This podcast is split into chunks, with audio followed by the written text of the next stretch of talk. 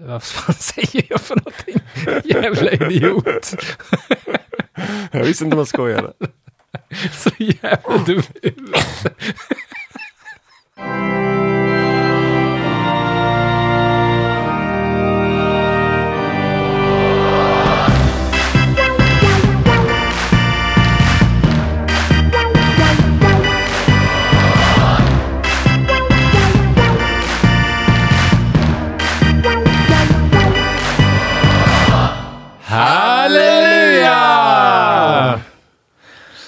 Så välkomna till avsnitt 14 är vi uppe nu.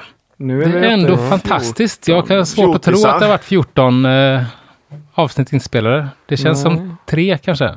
Ja, Eller? Någonstans däremellan. Ja. Nej, men det är eh, roligt att spela in och det är eh, roligt att ni verkar lyssna.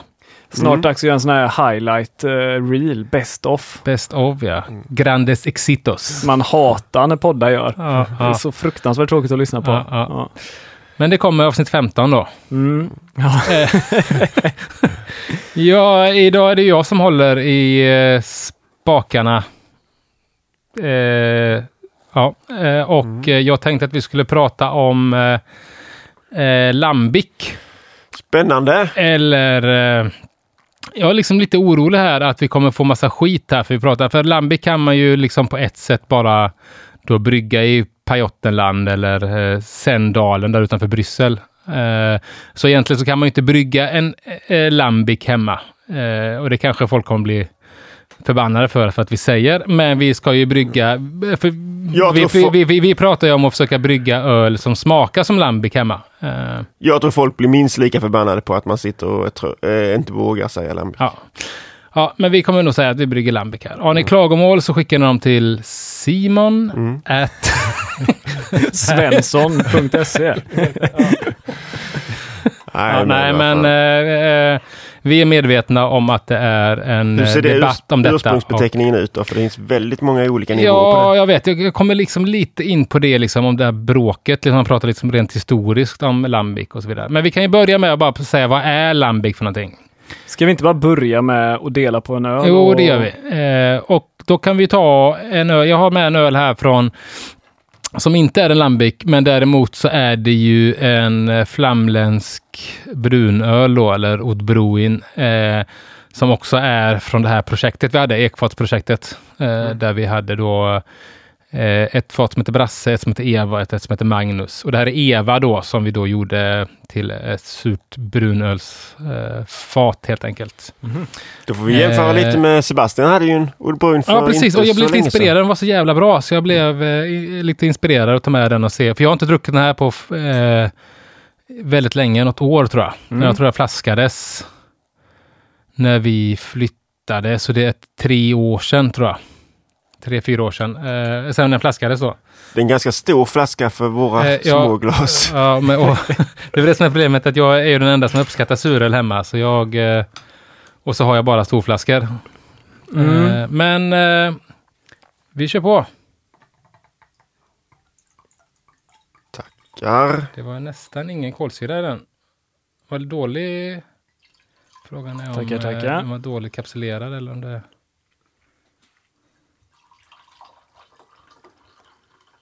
Luktar mycket, mycket bra tycker jag.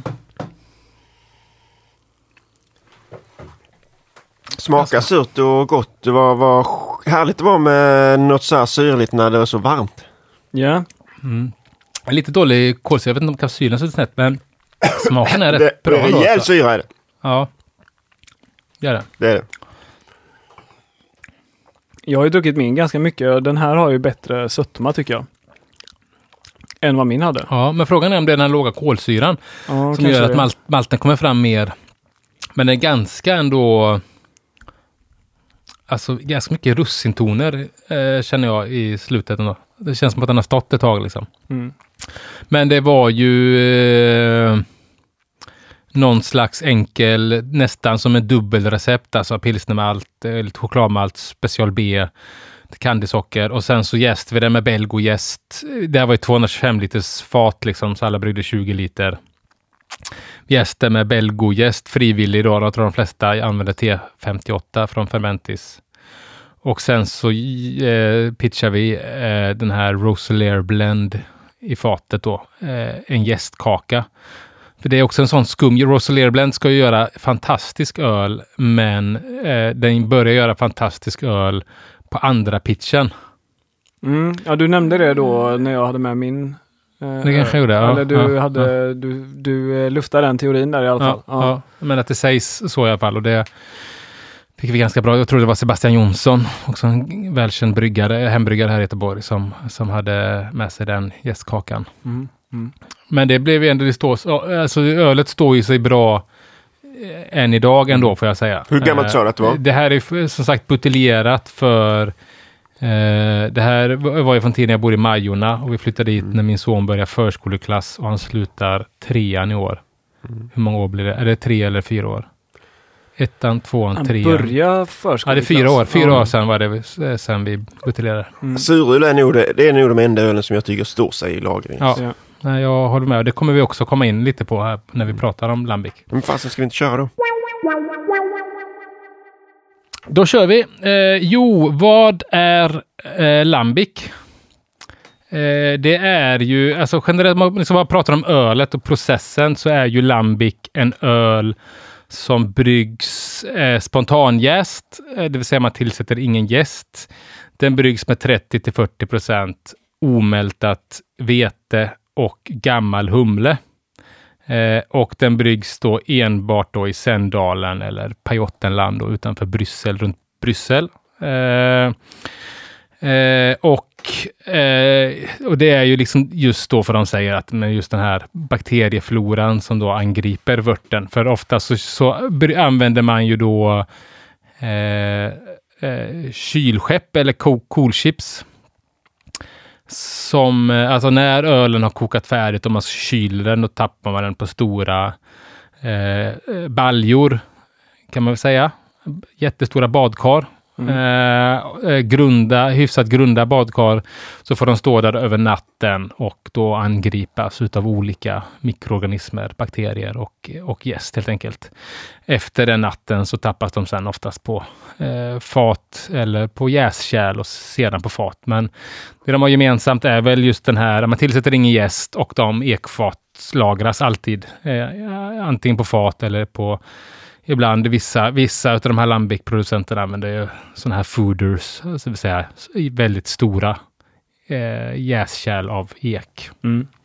Eh, Det är väl så att ganska mycket av jäst och bakterier sitter i de där faten. Så att, Jo, det, det säger man väl också. De är ju inte så st- välstädade de här bryggerierna heller, liksom, för att vissa säger att de är rädda för att städa bort bakterierna liksom, som finns i ölet. Alltså det här med att du vet, eh, det angrips från luften och sådana grejer, det kanske är en liten skröna. Men däremot så är det ju så att, eh, att, eh, att Lambics kommersiellt bara bryggs under en viss tid på året. Och är ju den liksom ölstil som kanske har drabbats mest, eller den ölstil som drabbas av klimatförändringar. Eh, för i, idag till exempel så, så eh, är det ungefär 140 dagar om året de kan brygga, då mikrofloran är som den ska. Eh, för tio år sedan så eh, var det 163 dagar man kunde brygga på. Så de har ju tappat liksom 20 dagar de kan brygga på. För, och då har de till och med ett ord för det, liksom, att man säger att eh, Lambiken är besombert, säger man. Alltså det är för mycket sommar i den, helt enkelt. Eh, att, Det är på kall, kalla sidan av året man ska... Eh, Med den kalla sidan de brygger, precis. Ja. Eh, och antagligen kan jag misstänka mig att vi vet, när det är sommar, det är mycket frukt ute och antagligen så blir det för mycket vanlig Saccharomyces, liksom att man får den väldigt eh, ren. Smakar mer som en vanlig öl kanske och eh, än annars. Men då för att få den här liksom komplexa, eh, eller f- för att få det- finns ju liksom vissa organismer som trivs bättre i vört än andra på något sätt, som, som vanlig öljäst till exempel, och i viss mån laktobaciller.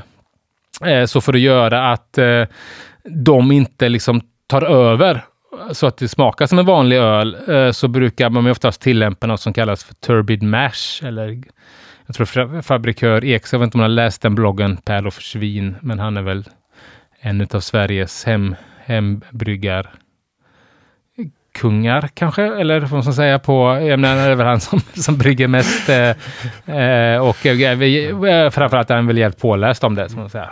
Eh, men hans, eh, han eh, kallar det för grumlig mäskning då. Det kanske är det vi ska använda. Eller så Ja, turbin turbin. Men, men grejen med turbin mash är ju att skapa en vört med väldigt mycket komplexa sockerarter och stärkelse eh, som då gör att, att Saccharomyces inte kan jäsa eh, direkt, eller Lactobacillus direkt. Alltså sockerarterna är så pass komplexa, de är för stora. Så först måste det komma någon bakterie som spjälkar ner de här till lite mindre och sen så kommer en till bakterie som gör det och, och sen så till, till sist då så kanske eh, Lactobaciller eller, eh, eller de här eh, vanliga Saccharomyces jäser ut det sista då. Och då räknar man helt enkelt med att man får mer karaktär om de har fått mer att äta ja, på så att ja. säga. Och den här grumliga mäskningen då, eller själva bryggmetoden är ju jävligt eh, vad säger man, labor intensive, om man säger så. Det är ganska jobbig eh, eh, mäskning. Det är ungefär som en, någon slags eh, dekoktion. Det vill säga att man gör, man gör olika stegraster, men man tar ut, eh, man tar ut eh, vört och höjer upp till 90 grader. Man kokar inte som vid dekoktion, utan till 90 grader, så återtillför man den. Så att i princip så är det ju alltid... Det, det är eh, vörten man tar ut, inte Ja, mäsken. nej, förlåt. Ja, nej, det är vörten. Liksom. det är Ja, ja. Men man tar ut den och höjer upp den eh, för att... Eh, och på så sätt så blir det ju alltid då eh, vört, eller blir alltid stärkelse som, som inte har konverterat i mäsken. Eh, och eh, viss stärkelse kan ju då både laktobaciller och den här vildgästen Brettanomyces som många förknippar med lambic. De kan då jäsa och spjälka stärkelse, men det kan inte Saccharomyces göra.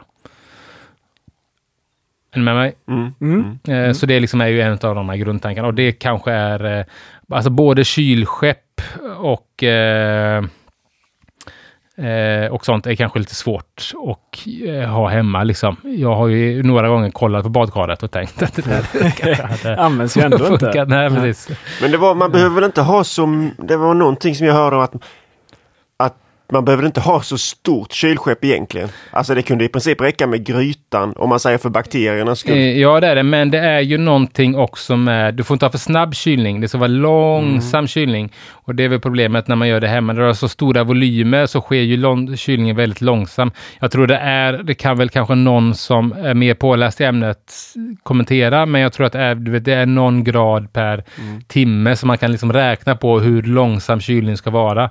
Så... Och när man brygger hemma så går det för fort. Ja. Eh, att då får man eh, istället då kanske ställa sitt bryggverk. Eh, Men då kanske det kan vara bra att använda faktiskt grytan eller ja, bryggverket. ja, precis. Det så att isolera säga, den och det så vidare. Liksom. Ja, isolera den och så vidare. Eh, eh, men eh, förutom då lambic så finns det något som heter gös också. Eh, som man kan uttala. Jag har lyssnat på en del intervjuer med eh, lambic-bryggare. Vissa säger gös, andra säger göse. Jag vet inte riktigt vad man säger, men jag brukar nog säga gös eh, personligen. Eh, Men det är då en bl- bl- blandning utav en ettårig, en tvåårig och en treårig lambic. Att man gör alltså en QV helt enkelt, en blandning utav de olika lambic. Så på ett sätt en gös alltid en lambic. En lambic är aldrig en gös, eller behöver inte vara en gös, om ni fattar vad jag menar. Mm.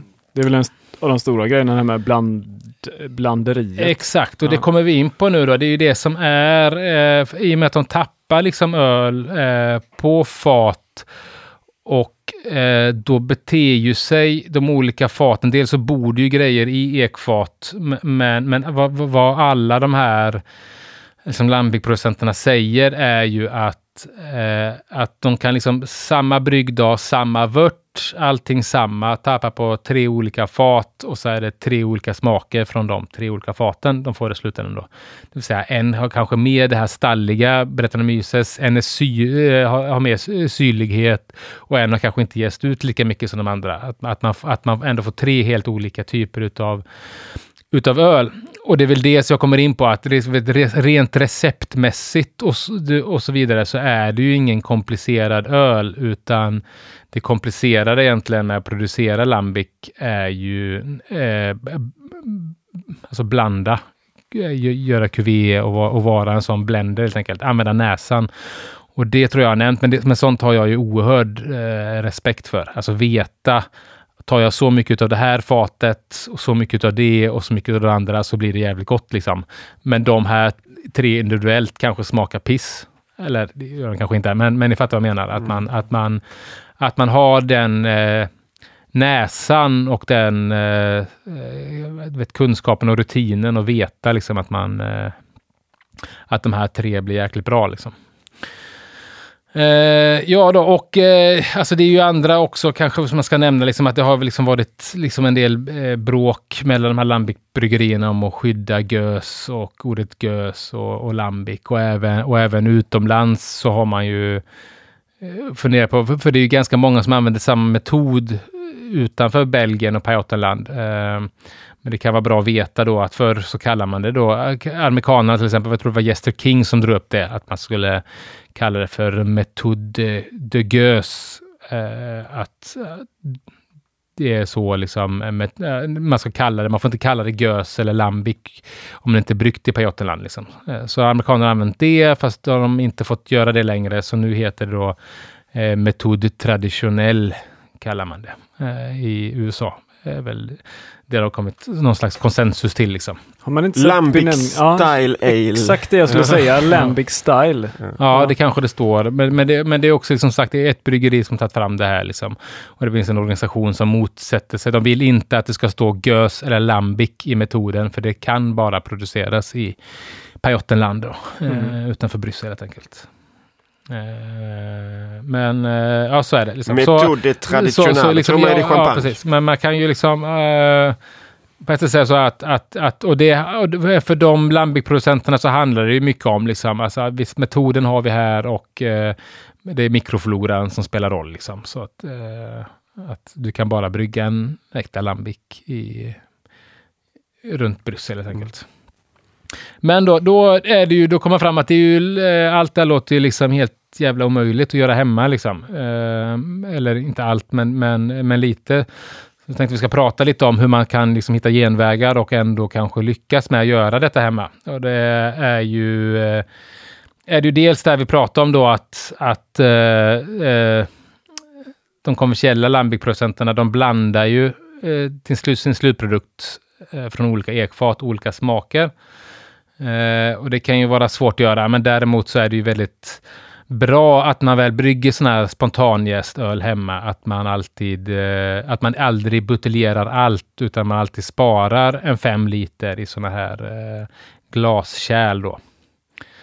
Eh, eh, och om man då har gjort bryggt den här ölstilen i många, många år så har du sen ett batteri liksom med, med eh, öl ur olika åldrar och med olika syrhetsgrad och med olika Brettanomyces-grad. Så man sen kan börja eh, göra sin egen kuvé eller blandning helt enkelt. Och sin egen äkta gös helt enkelt. Inte äkta gös kan jag inte säga.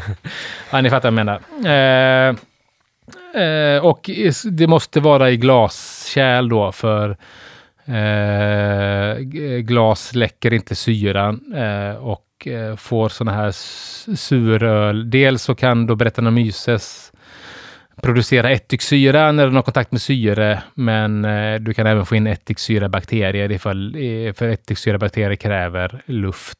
Eh, så det är ändå bra att ha glaskärl och se till så att eh, jäsröret alltid är fyllt liksom, så att du inte om du inte är en person som verkligen älskar vinäger och ättiksyra, liksom, eh, då kan man ju ha det. Eh, absolut.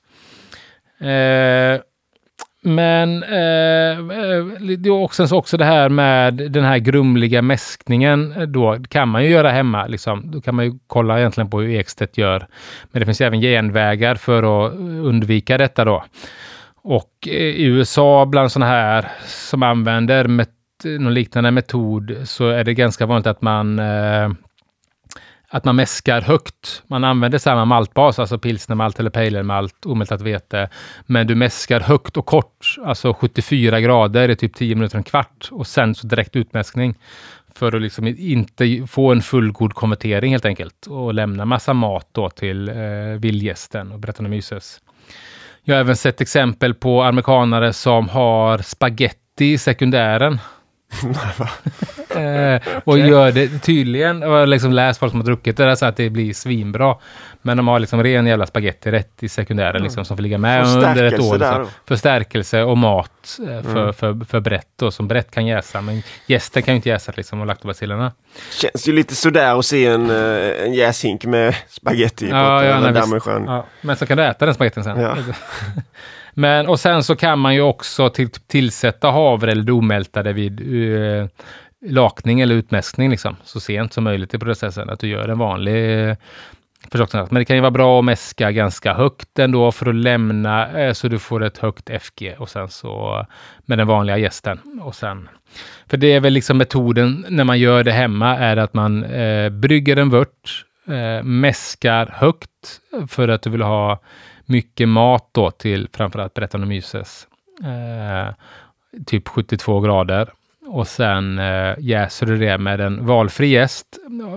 Det är ganska bra att använda en jäst som producerar mycket fenoler. Eh, och sen eh, tapp, när den har jäst färdigt så tappar man om det på ett tätt kärl som inte läcker syre. Så inga jäsinkar utan petkärl eller glaskärl. Och där i så, tätt, så pitchar man då sin lambic-kultur. Eh, och eh, det här med lambic-kulturer kan man då komma in på. Det finns ju en del kommersiella att köpa, alltså från eh, White Labs och YGIS framförallt, men även Omega och de har eh, sina som jag har använt och har väl ganska dålig erfarenhet av. Det vill säga att det tar väldigt lång tid och så vidare. Utan bäst resultat tycker jag man får av att använda eh, bottensatser från kommersiell eh, lambic eller gös. Mm. Eh, och, och, och slänga i helt enkelt. Vill du säga något? Ja, men det var en fråga fast det var för rätt länge sedan. Men Mhm. eh, då, har du sagt någonting om hur maltbasen ska se ut? Eller malten ska Eh, se ut? ja, det är pilsnermalt och en två tredjedelar pilsnermalt, en tredjedel omältat vete. Bra. Eh, Aldrig något eh, annat? Eh, alltså det, eh, jag tänker vi kommer in på det när jag Okej. pratar mer om själva brass. Eh, man kan tänka, men det, men det är väl liksom grundölsidé liksom. Sen så vill du ha en maltigare suröl. Men, men, men nu pratar jag väl mer om hur man ska göra för att det ska smaka som en lambic liksom. Det här är ju liksom vad verkar vara liksom kutym i eh, Pajottenland då liksom. Ehm, eh, men det är ju det då. Eh, och, så, men, och anledningen till att man jäser med, med helst med en belgojäst som producerar fen, fenoler är ju att de här fenolerna som belgisk jäst ofta producerar och som även veteölsjäst gör, alltså kryddnejlikefenolerna. De fenolerna gör eh, Brettanomyces sedan om till de fenolerna som man egentligen förknippar eh, lambic och eh, brettöl med. Alltså det här stalliga, eh, filt, hästigt, vad, vad folk brukar kalla det. Liksom. Kärt barn har många namn. Men, mm. Eh, men så har du mycket sådana fenoler är möjligt i, i början så, så kanske du får eh, en större chans. För det, det är ju det som är egentligen eh, det svåra när man gör en sån här öl, är ju att få en bra balans eh, mellan då syra eh, och berättighet brättighet helt enkelt. Att det är ganska lätt att eh, det blir för surt, att eh, laktobacillerna liksom tar överhanden och får, du får bara syra och ingen komplexitet från Brettanomyces. Eller tvärtom, att du får ingen syra och bara brett, eh, till exempel. Och det kommer ju då de, äh, återigen de kommersiella äh, lambic-bryggarna undan genom att äh, blanda helt enkelt. Mm. Eh, så därför kan det ju som sagt vara bra då och eh, alltid se till att spara eh, 5 liter om man brygger 20 liter. Men det kan liksom också kanske vara, vara en bra idé att brygga just 20 liters batcher som man har eh, kvar och spara liksom. Eller så brygger man bara för att lagra liksom. Eh. Men det kräver ju liksom plats mer än eh, plats och tid liksom är ju det, det det tar för att eh, för att lyckas med det här på något sätt. Det här med att spara bottensatser eller eh, använda bottensatser. ja, Eh, kan man spara det i kylen några dagar eller hur mycket behöver du? Alltså med brett här så tror jag att det är väl, och jag har väl inte eh, aldrig räknat på det. Jag har bara eh, dunkat i de flesta av jag, I vissa fall så har jag sparat det och då har jag smält på en kapsyl igen. Liksom. Mm. Men det är bra att låta flaskan stå upp i kylen ett tag innan servering, eh, hälla upp hela flaskan i en karaff eller någonting sånt där i ett svep och lämna så mycket som möjligt. Och sen skvalpa runt liksom, så att man inte eh, rör upp botten så att det verkligen sätter sig så hårt som möjligt, så du får så mycket basilusker med som möjligt helt enkelt. Men till en 20 liters batch 2020 till liter, exempel. då hade jag väl ändå tagit ett par flaskor liksom. Eh, Rakt, alltså bara pitcha det rakt i flaskan? eh, ja, det brukar jag Ingen ha gjort. förkultur eller? Nej, nej. För, för problemet med förkulturer liksom är ju att om du gör en förkultur på de här bottensatserna, det är ju det är liksom en pyttipanna av bakterier och gästsorter. Om du då förkultiverar dem eh, i en vanlig förkultur, då är det väldigt stor risk att antingen laktobacillerna eller sacken, eh, det är bara dem du förkultiverar. Mm. Eh, och då rubbas ju den här balansen, den perfekta balansen på något sätt utav, eh, utav mikroorganismerna. Det är inte så att de kommersiella tillsätter någon ytterligare gäst när de buteljerar? Nej, nej, de gör ju inget sånt. Ut, ut, utan, men, men det är väl det här man kommer liksom, in- de gör ju inte det här med, utan nu gör ju, du, är vi liksom på ett sätt långt ifrån på hur man gör traditionellt. Mm. Utan det här är liksom genvägar vi hembryggare kan göra för att det ska ändå ska smaka ungefär som en lambic helt enkelt. Mm. Eh, men som, som eh, eh, liksom Simon sa, att det är ju ofta, ganska ofta liksom, eh, att det sitter i ekfaten. Jag tror att jag såg någon video på han eh, Jean-Claude Van, van Roy, eh, Cantillons eh, ägare och bryggare, att när de köpte något sånt nytt jäsrum eller ekfatsrum, så det första han var, gjorde var ju att spruta ner väggarna med Cantillon-öl. Liksom. Mm. Att det liksom ska sitta i väggarna på något sätt helt enkelt. Hur nära kan man komma då? Alltså det får vi väl se. Nu har jag i och för sig faktiskt inte med, men jag tycker man kan komma ganska nära ändå. Eh, med. Men det är ju som sagt återigen svårt. Eh, och då får man liksom på något sätt lyckas med den här perfekta blenden och ha tur och få en kultur som eh, redan är perfekt balanserad med syra och, och eh, doft och arom från Brettanomyces, då, stallighet och Mm. och så vidare. Ehm, och sen så eh, det sista, kanske liksom bökiga sättet man kan göra, för de här ekas ju alltid liksom. Eh, så det måste finnas tanniner med från ek. Det finns nog en hel del tanniner även ifrån eh, malten, för traditionellt sett så när du lakar, då är det viktigt för oss i vanlig bryggning så lakar man ju när man ska hålla sig under 75 grader, så annars så drar man ut tanniner ur eh, skalen. Liksom. Eh, Lambic-bryggarna eh, lakar ett 90 med 90-gradigt vatten. Liksom. Eh, så de drar nog he- ut en hel del eh, tanniner ur det. Och sen så kokar de ju skitlänge och använder eh, gammal humle. Jättegammal humle ibland, alltså 10 år, 10-20 år gammal humle. Eh, som ju inte har någon arom eh, överhuvudtaget. Den används bara eh, för eh, alltså hålla undan laktobaciller så inte lambiken blir bara sur helt enkelt. Okej. Mm. Eh, men eh, eh, ett annat sätt man kan göra då, det är ju s- det här Brasse-projektet som vi har då. ehm, som eh, då i princip går ut på att vi, vi ju, jag då tillsammans med, vi är 12 stycken bryggare, eller 11 bryggverk som tillsammans äger ett ekfat. Mm.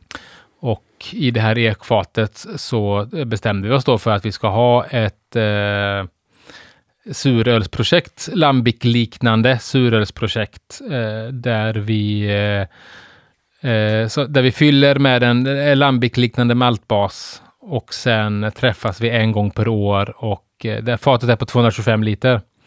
Men att vi en gång träffas en gång per år och tar ut 100 liter och fyller på med 100 liter eh, ny vört eller öl då. Oftast är det öl då som är jäst med någon belgojäst bara. Eh, och sen så får det här eh, fortgå då. Och det har hållit på då sedan 2014 fyller vi det fatet då eh, och tar ut eh, 100 liter eh, varje år. Spelar det Eh, någon roll att det är belgogäst? Eh, det, alltså, det gör det inte, men det är väl just det här med, med, med bretten då. Att, eh, att fenolerna från belgojästen blir mer smak ifrån brett. Så jäser du med en clean jäst så kommer du inte få lika mycket brett-karaktär i, eh, i, i ditt öl. Liksom. Mm, okay. Eh, och eh, med Brasse då så, så slumpade det ju så, sig så att det blev jävligt bra från eh, första början. Det vill säga att vi, eh, det har inte blivit för tjut, det har inte blivit för eh, förberättat, utan det har varit jävligt bra balans däremellan. Eh, och framför allt så har du fått någonting som jag tycker inte går att simulera, eller som är svårare i alla fall att simulera när man brygger och använder damachanger. Och det är ju ekigheten då från ekfatet helt enkelt. Liksom. Mm. Och sen ska jag tillägga att, eh, att äga sånt här ekfat tillsammans med elva andra bryggare är ju nog något av det eh, roligaste och trevligaste jag har gjort inom hembryggning. Eh, alltså äga något, eh, ha ett sånt här projekt tillsammans. Alltså träffas då en gång per år i en högtid, liksom, då vi träffas, lagar god mat, dricker god öl eh, och umgås liksom, och, eh, och tar hand om det här ekfatet liksom, eh, och buteljerar. Vi tävlar med ekfatet och har ju tagit hem ganska många priser i, i just lambic och gös och fruktlambic då. Eh, för varje gång vi tömmer det på 100 liter så brukar vi ju ta ut en del som vi inte gör någonting med alls, som vi då kallar för en gös. Och så brukar vi frukta en del då som vi kallar för fruktlambic då och skickar in med körsbär eller björnbär eller eh, och ibland så har vi torrhumlat den och så vidare så att vi gör, ändå gör så man får ut, man får tillbaka ungefär 10 liter varje år då utav den här Eh, utan den här varianten då, helt enkelt. Men det är ett jävligt roligt socialt... Eh, jag rekommenderar alla som har liksom en, en bryggförening eller man umgås och göra något liknande, för det är jävligt roligt. Men, men eh, det receptet som vi har gjort där då är ju att vi har bryggt, som jag sa då, två tredjedelar pilsnermalt, en tredjedel eh, eh, omältat vete. Vissa har då gjort den här grumliga mäskningen. Eh, vissa har inte gjort den utan bara mäskat högt. Vi har humlat den till 25-35 IBU. Eh, vissa år har vi använt gammal, har någon använt gammal humle, vissa år har någon inte gjort det. Alla har jäst den hemma med eh, valfri belgojäst. Och sen har vi fyllt den och när vi fyllde den då så, så eh, drack vi en massa gös och eh, lambic och hade i bottensatserna. Eh, och sen under årets gång så har ju den här utvecklats. Alltså visst, något år så upplevdes den ju att nu börjar den bli för sur. Då har vi höjt bäskan i ölet vi har tillsatt.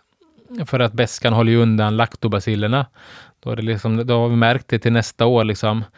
Ett år så ville vi ha lite mer maltighet. Då hade vi en del utav den här eh, två tredjedelarna pilsnermalt hade bytt ut till Münchenmalt eller Wienermalt. Hade några gjort liksom för att få Eh, för att få lite mer maltighet i grundprodukten helt enkelt. Och sen så har det fortgått helt enkelt. Liksom. Eh, och eh, som sagt är vi då inne på sjunde uttaget nu i vår. Mm. Härifrån då. Vad, vad fick ni fatet från eller vad det varit ja, exakt. fatet? Det var det jag tänkte jag skulle prata om här. Hur får man tag på ett ekfat? Eh, det finns i, i princip, eh, det första ekfatet vi fick tag på eh, köpte vi, eh, då ringde jag runt till eh, vingårdar i Skåne. Mm -hmm. Och kollade om man kunde få tag på någonting. Och fick tag på ett vinfat. Eh, till sist och sen skickade inte de det. Så var det. Utan då hänvisade de mig till ett företag som heter ABM Maskiner. Som levererar utrustning, maskiner och sånt till frukt och bärodlare då. Vinodlare och äppelodlare framförallt. Och de hade ekfat. Eh, så därifrån fick vi vårt första ekfat då. Och sen så har vi fått ett annat ekfat från Torslundskaggen då uppe i eh, utanför eh, Katrineholm, Sörmland någonstans där uppe. Vingåker men det var ändå använt eller?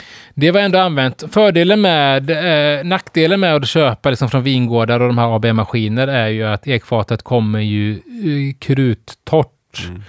Och eh, läcker. Alltså det är ju fantastiskt med ekfat. De är ju väldigt, väldigt vackra. Men det kan ju vara ett helvete att få dem. De ska ju liksom inte helst stå tomma så mycket. Från Torslundskaggen, där kan man ju få ett alldeles nytömt fat eh, som håller jättetätt liksom. Så det första vi gjorde när vi fick vårt första fat, det var ju eh, bara se till så att det är krut, att det håller tätt mm. liksom. Så det var ju liksom flera vändor, jag fyllde upp det med kokande vatten vatten eh, flera, flera gånger och det vet, läckte som ett såll första gången, men eken sväller ju och tätar till sig liksom. Eh, Kommer långt med tuggummi också. eh, tog- alltså bivax har jag fått, har jag använt en del. Ja, okej. Eh, för det är ju livsmedelsgodkänt, borde ju tuggummi vara också, men jag vet fan om det håller, sitter fast så länge. Det var ett litet skoj. Det var, ja, man skojar inte med ekfat. Nej, fan också. Jag har hört talas om i vingårdar, jättegamla vingårdar i typ Rioja, där använder de cement fortfarande. Cement för att För att täta. täta dem. Så är ekfaten, ja. Coolt. Ja, ganska coolt. Men, men i vilket fall, det var se till så att ekfatet är tätt, för är det inte tätt så kommer det läcka ut, det kommer bananflugor och så kommer, ni få, så kommer man få acetobacter helt enkelt, alltså ättiksyra, vinäger. Ja. Eh, Se till så att eh, jäsröret alltid är fyllt. Liksom. Eh, och sen så körde vi, för att, alltså traditionellt sett så gör de här Lambic eh, eh, bryggarna använder ju gamla uttjänta fat eh, från, eh, från vingårdar då, i, i Italien och Spanien tror jag mycket liksom. Men att det är, eh, eh, det är ju bara ek man vill åt. Det är inte någon smak från vinet och sådana grejer. De är ganska urtvättade och eh, så liksom har man fått ett alldeles nytömt rödvinsfat så kan det ju ändå vara bra att skölja ut ordentligt med kokande vatten och sådär i flera omgångar för att få bort eh, mycket av vinsmaken. När man håller på så här med vad det kallas det här, ta ut 100 liter och fylla på med 100 liter nytt kallas ju för att göra en solera som man gör när man gör sherry framför allt. Liksom. Man har fått det att man tar ut och, och, och, och blandar hela tiden så man har en hög eh, grundnivå liksom på, eller ålder på drycken. Stämmer det att man eh, behöver ha en viss storlek på fatet? Ja, det är ju det. Det är det eh, som- jag sa här med att just den här ek-karaktären man får ifrån en barrick, den går liksom inte att simulera med ekkuber, ekstavar eller något sånt men jag tänker om du har 30 liters ekfat. Ja, exakt. Och det är ju just med de här barrickerna då, att det är liksom uträknat på att det är liksom optimal kontaktyta öl till ek. Liksom. Och det är den ek ekigheten som jag skulle vilja påstå liksom är svår att eh, simulera hemma i sin petamachang med ekkuber och eh, ekspån och ekflis eller vad som finns. Liksom. Det är 225 liter. det är 225 liter. Sweet ja. spot. Sweet spot, ja Mm, precis. Ja. okej.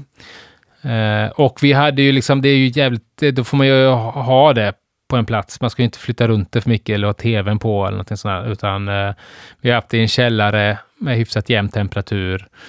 Eh, nu har vi det, vi var tvungna, jag, jag, vi hade det hemma hos mig först, så flyttade jag. Eh, det var ju svinjobbigt.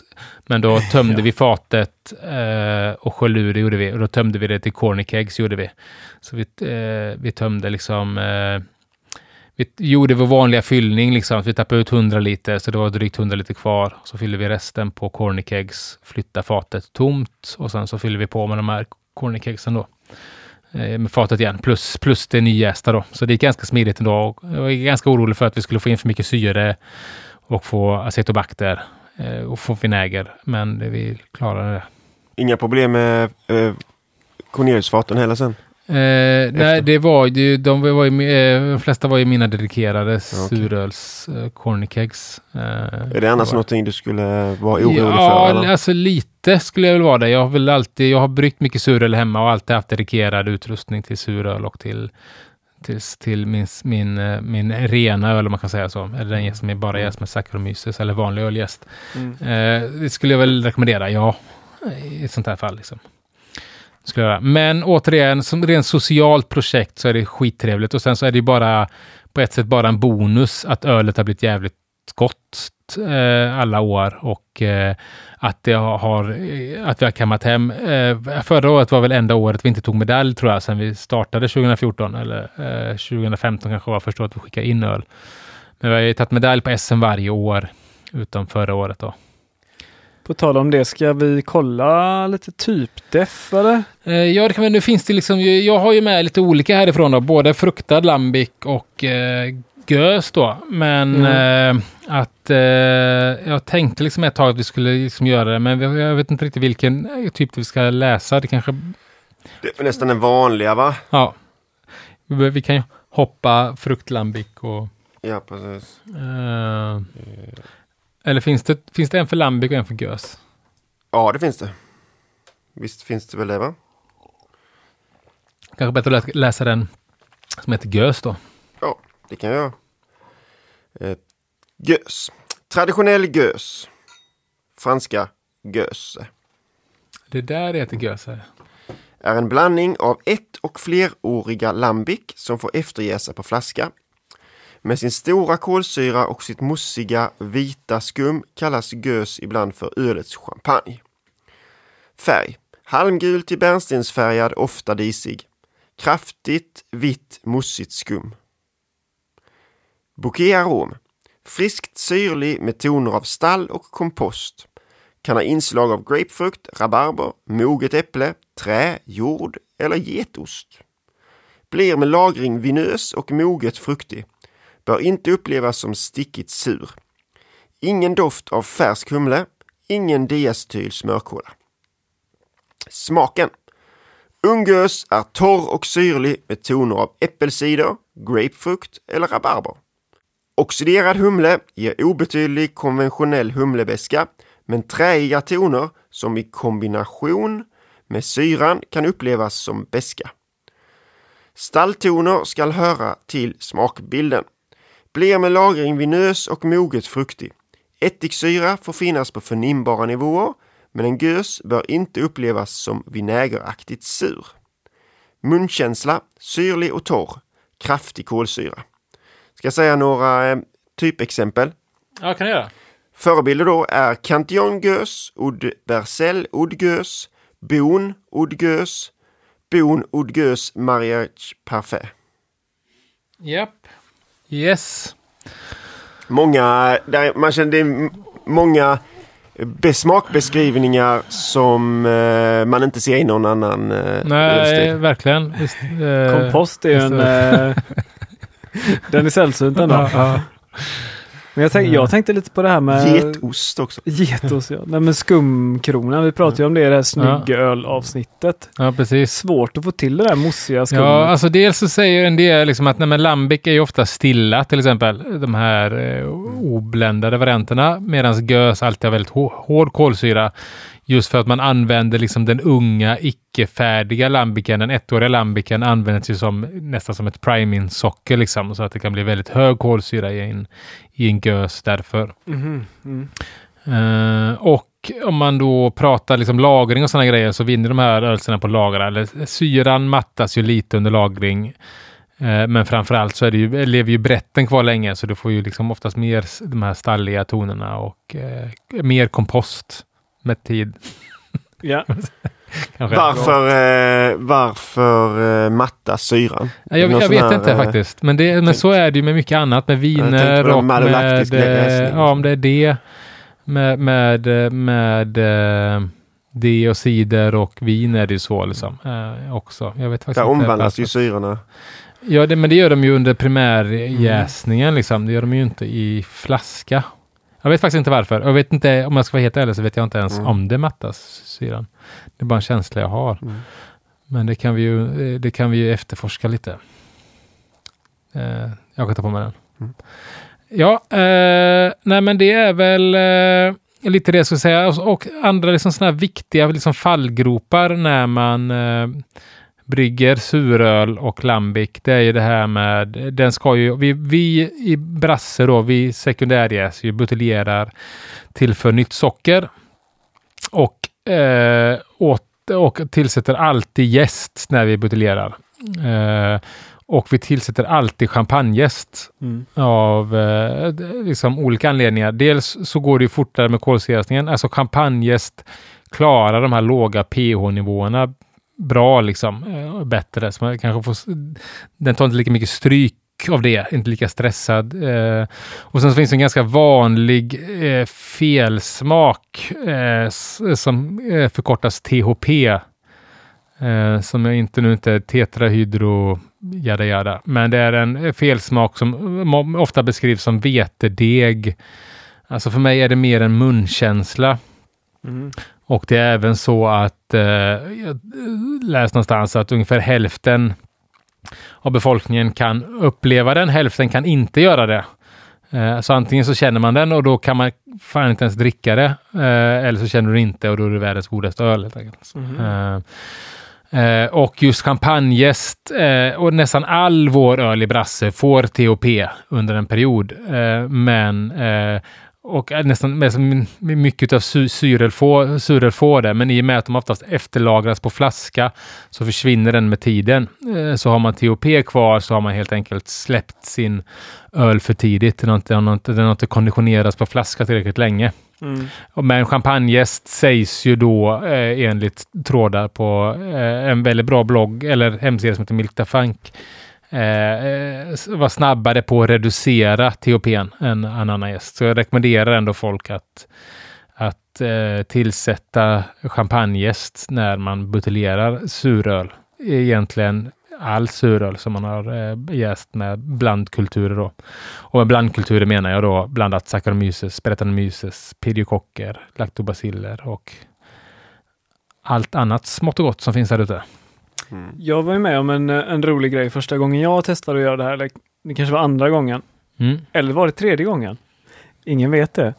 Eh, när jag skulle ta ett, eh, ett SG-prov så var det ju så extremt trögflytande det som kom ur eh, kranen. Just det, pediosjuk. Det så här, ropey kallar man det mm, va? Jag, mm. jag, var ju livig. Jag tänkte nu får jag gå och hälla ut den här skiten för ja. det här funkar ju inte. Mm. Men det städar ju upp sig själv sen. Ja, det gör det. Det gör det. Det är också liksom, jag, vi har ju aldrig råkat ut för det i Brasse. Jag har råkat ut det också hemma, att ölet blir man kallar det för pediosjuk. Det är pediokocker då som också är en mjölksyraproducerande bakterie som också sägs vara den som producerar det mesta av syran i, i eh, lambic och spontanjästöl. Inte laktobaciller, även ifall de också gör det. Men de kan också ha en period då, jag vet inte vad det men det blir som en gelatinaktig liknande, påminner om schampo eller flytande tvål helt enkelt. Mm. Eh, och det kan det vara en period och det ser man liksom inte heller eh, i flaskan, utan det är först när man öppnar och häller ut den som man märker det. Men att eh, detta är ju någonting som Brettanomyces tar hand om sen då. Så eh, det är också det att man, den är inte färdiglagrad då man har tagit den i det steget helt enkelt. Utan Patience, my young Paduan. Ja, men det här, det här var ju under Pernayjäsningen alltså, un, under ja. jäsningen. Okay, ja, ja. det var, eh, kanske hade jäst ut halvvägs eller ja, sådär. Ja, För det tar ju det... ganska lång tid för den att jäsa Ja, det gör det. Det ska långsamt, men, men, men man ska ändå, eh, om man upptäcker detta så är det liksom ingen ko på isen, utan det är bara att glömma bort. Och när jag brygger hemma så kan man också säga att det tar tid, som Sebastian säger, att eh, eh, alltså efter eh, primärjäsning med vanlig belgojäst, omtappning till eh, glaskärl eller långlagringskärl. Och där brukar jag låta dem stå i ett halvår innan jag ens eh, mäter eller pillar på dem. Liksom när jag pitchat bakterierna. Det är ungefär den tidsspannen man snackar om. Och buteljera aldrig något som är över typ 10006 i FG. Liksom. Eh, för då är risken att de blir eh, att de fortsätter tugga på extra mycket helt enkelt och jäsen är hela vägen till noll helt enkelt. Hur är det med jästemperatur och Eh, det, Lagringstemperatur och så? Eller ja, alltså... ja, nej, men det är väl liksom rums. Det går ju, som allt annat går det fortare. Och här har det också labbats en del har jag sett. Att vissa nu i USA eh, testar, vet i, i eh, Belgien så är det liksom hyfsat svalt, alltså under 20 grader. Eh, de står eh, framförallt i ekfaten och det, vet, det är säkert liksom, de har säkert koll på luftkonditionering och sånt också, att det är rätt luftfuktighet. Men även flaskorna brukar stå i 16, 17, 18 grader. Men jag har sett att det eh, forskas en del på i USA det här med att eh, jäsa dem varmt, alltså 30 grader, att det går mycket fortare. Man får en ganska grym alltså en karaktär på det. Liksom. Okej, okay, mm. det kanske inte smakar lambic, men det är ändå blir liksom god suröl av det. Så det går säkert att labba där. Men jag tror, ska man hålla sig traditionellt och vara säker på det, så är det bra att hålla temperaturen hyfsat svar. Källartemperatur är ju perfekt. Och så mycket med öl, viktigt är att det är jämn temperatur under dygnet. Okej, okay, att det kan skilja sig några grader under året med årstiderna. Men att det inte går upp och ner fem grader ifall det är eh, morgon eller kväll. Liksom. Så allt vet källare, jordkällare och sånt är väl idealiskt. Mm. Har man inte möjlighet till det så är det bättre att ställa det i en garderob än att det står ute i vardagsrummet till exempel.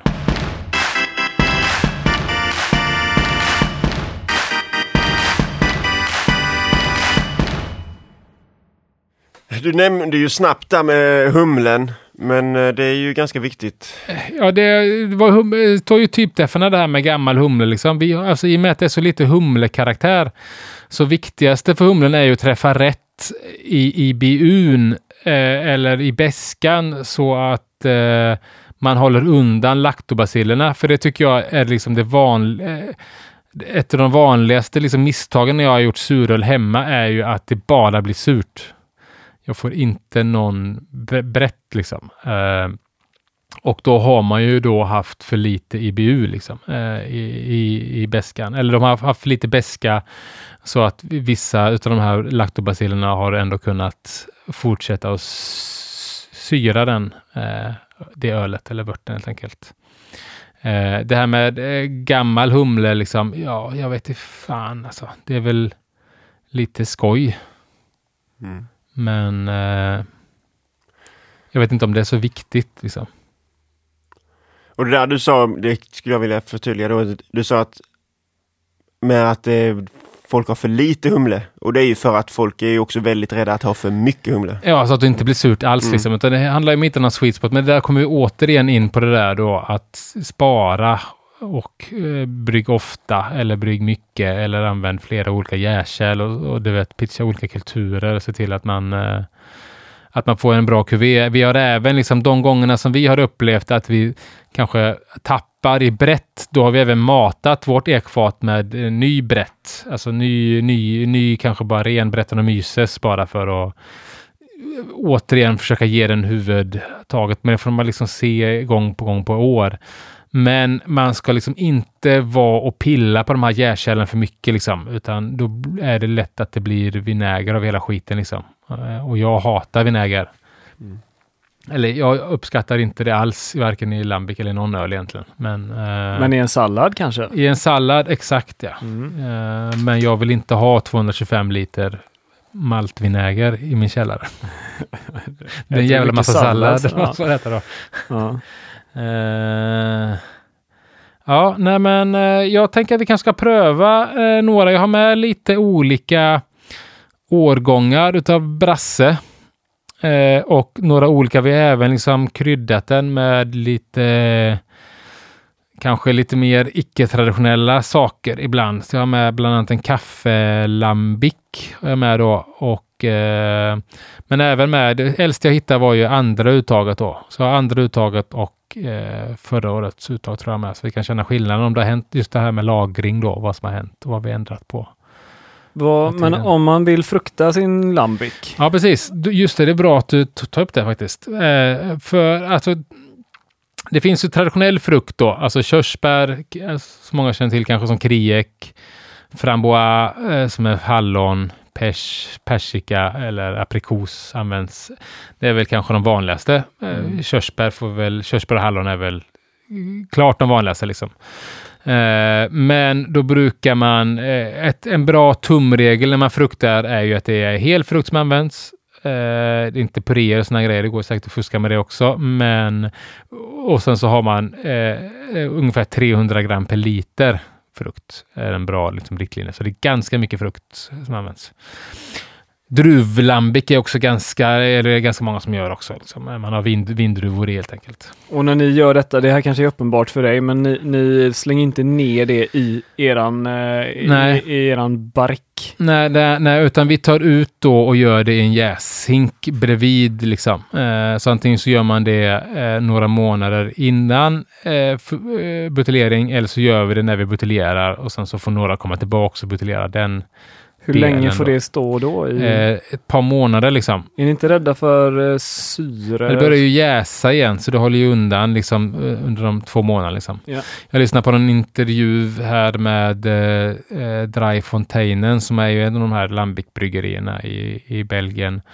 Och deras eh, Kriek med Charbexe Eh, som en sån här gammal traditionell belgisk eh, eh, körsbärssort. Och de lät ju de, den ligga 6 till 7 månader på frukten. Med kärnor, som man säger också. Så den blev, blev ju väldigt... Kärnor i körsbär ger ju smak av bittermandel ganska mycket. Liksom. Så mm. det var ju mm. nästan mer bittermandel än uh, körsbär i den ören. Mm. Liksom. Uh, men det kan vara bra att tänka på också, kärnor eller inte kärnor i sin frukt. Liksom. Och det är väl problemet ibland med hall. Man får en del tanniner ifrån, ifrån kärnor om de får ligga i för länge också. Liksom. Så vi har väl max legat i två månader kanske med, med frukt. Mm. Sen har vi plockat och buteljerat då. Men just om du vill använda körsbär. Ja. För det är ju, tycker jag, extremt gott. Ja. En, en krik, kriek säger du? Krik. krik? Krik, jag vet, jag har ingen aning. Nej, jag har heller ingen aning. Men eh, det är viktigt vilken typ av körsbär du Ja, använder. det är ju de här, det finns ju sura körsbär och det finns söta körsbär. Eh, söta är ju Bigarroa till exempel. Eller, och det är väl svårt, men allt när det står att man ska baka eller göra sylt och sådana grejer på, så är det egentligen sura körsbär man ska använda. Mm. Och det kan vara svårt att hitta, för det är, liksom, det är ju inte så jävla säljande med surkörsbär. Vem fan skulle köpa det egentligen? Liksom? Uh, men det går, det finns vilt. Däremot klarbär till exempel är ju en sån uh, mm. svensk som man kan ändå hitta i, i affärerna. då får man inte så jag har gjort med det. Då får man inte så krieklik. Nej, den blir eh, snarare rosa ja, precis. Ja. Då kan man ju döna i lite Bigarroa för färgens skull. Eh, till exempel. Om man vill ha den här eh, färgens skull. Brunkörsbär finns det, kan man köpa också. Eh, som också är ganska vanlig. Mm. Jag har ju planterat två skuggmoreller hemma. Ja, morell är väl också en... Men de har inte eh, riktigt tagit sig. De har stått där tre år snart. Nej, vi har ju aldrig då plockat eh, egna körsbär utan vi har eh, köpt vid sådana här grosshandlare har vi lyckats köpa typ fem kilos paket med eh, med körsbär. Då är de alltid urkärnade dock. Mm. Och kärnheten från körsbär eh, är ganska viktig. Mm. Men då finns det en eh, krydda, arabisk krydda som heter malab, eller något sånt där, maleb, malab. Som i princip är hela körsbärskärnor bara, som de maler och har i mat. Så vi slänger i sådana istället. Mm. Och då får vi den här mandelmassatonen. Mm. Det var ett litet tips. Bittermandel. Vad, ja. vad har ni för favorit eh, fruktlambics? Eh, eller? Nej, nu är ju, alltså handen på hjärtat så blir ju den rena blir alltid godast. Ja. Eh, den utan eh, frukt. Annars så tycker jag att krigen har blivit bäst och det är väl det kriget vi gör i år igen då för att eh, sen tog vi ju guld med en druvlambic ett år då vi lyckades få tag på Riesling-druvor. Jag tror jag har med en flaska idag faktiskt.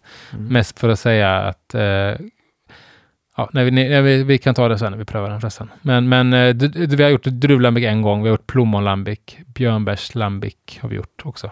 Mm. Fläder tycker jag är extremt gott. Jag tycker att det inte är gott. Nej. Det är det sämsta. Ja, jag, jag tycker det är svingott. Ja. ja, nej det är inte bra. Ska ni göra Simon, fläder? Ja, jag älskar flädersaft, men ingen öl med fläder i. Ja, jag håller med dig. Jag älskar också flädersaft, men jag uppskattar inte ja, Jag tycker öl. tvärtom. Hatar flädersaft. Oh, okay. ja. Ja, Så jävla vuxen ska du vara. Eller? Ja, nej, jag tycker vi testar lite ja, Lambics. Let's do that, yes. Ja.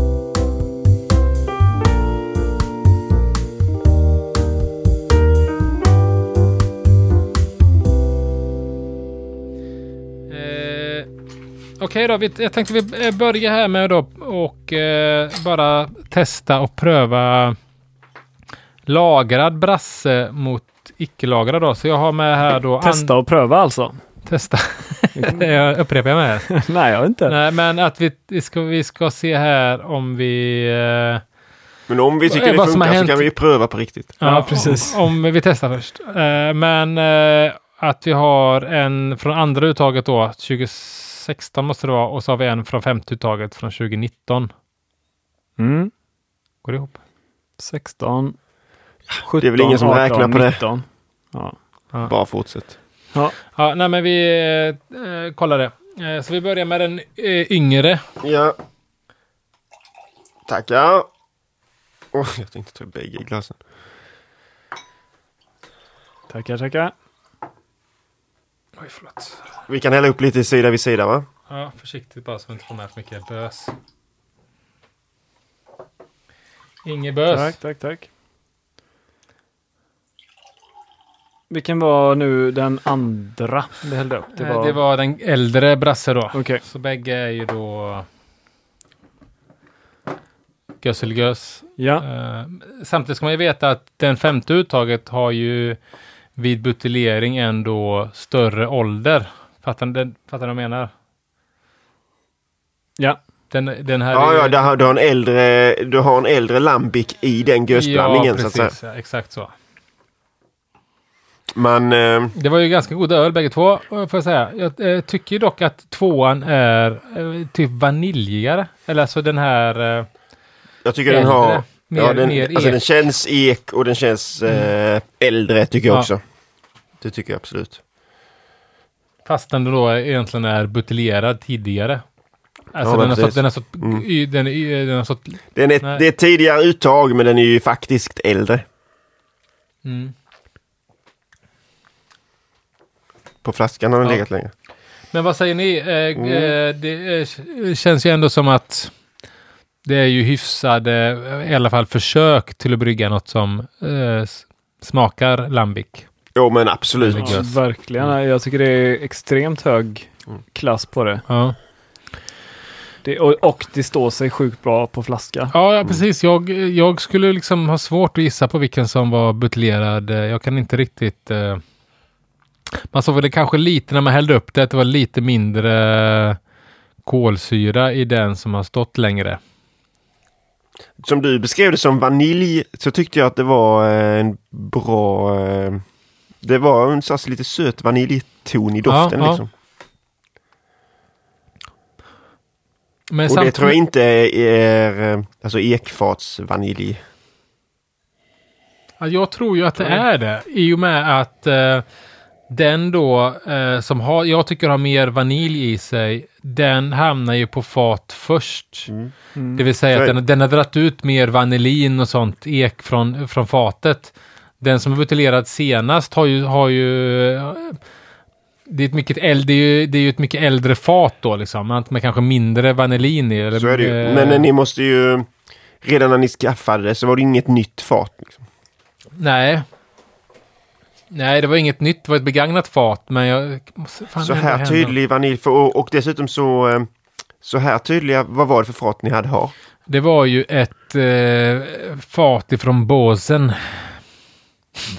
ja, Va? jag, jag, jag, jag skrev, detta till, skrev detta till min eh, eh, en kompis också som är vinintresserad. Han har Mm. ingen aning om var fan Mm. det låg någonstans. Men det är till Norditalien Italien. tydligen. Mm. Men det var ju ett rödpangsfat i början, Mm. liksom. Väldigt, väldigt uttorkat.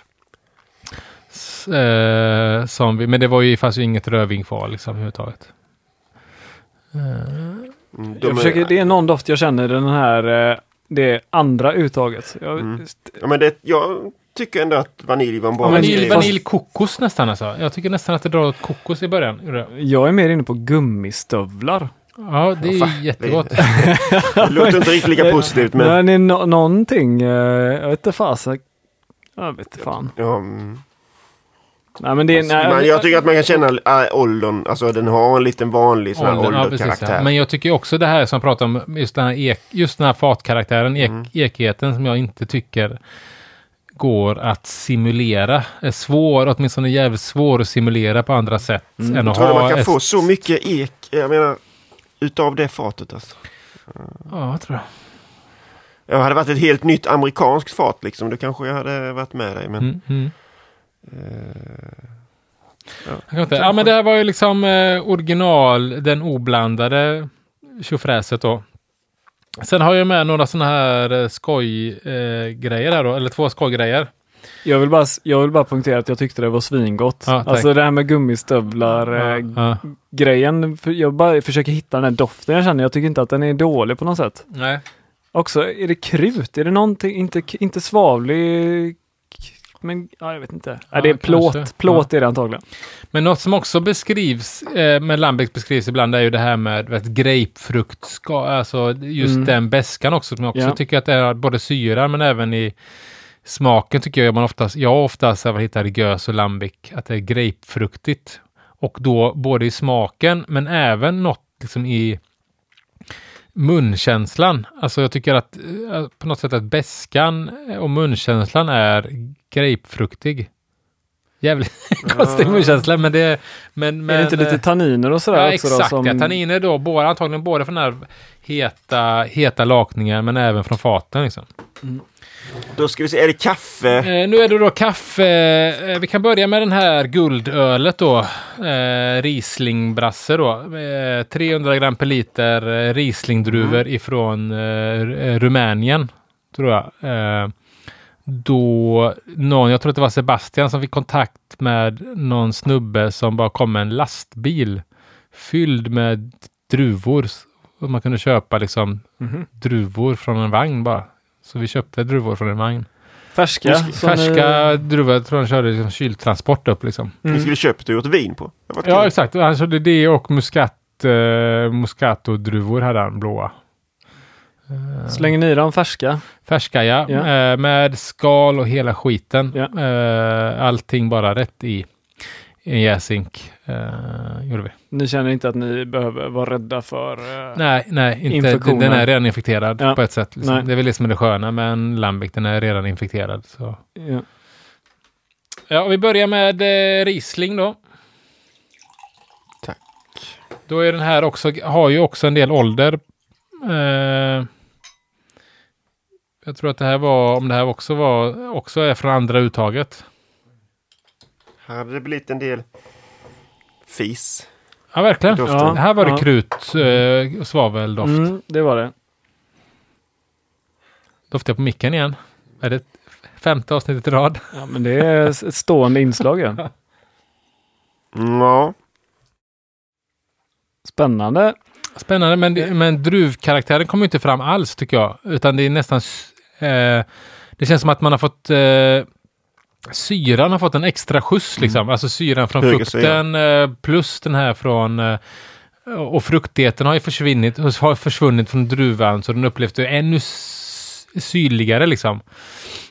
Så det, kan, väldigt så det kan väl- liksom vara en sån här debatt där kanske liksom fruktlambics kanske inte tål liksom lagring Mm. lika bra som ehm, som, ni re, tar. eh, som ja, men rena. Så tycker liksom, jag det har liksom. varit med, med kommersiell krik och sånt. Mm. Man har köpt att den, ska, att den, den inte vinner på lager.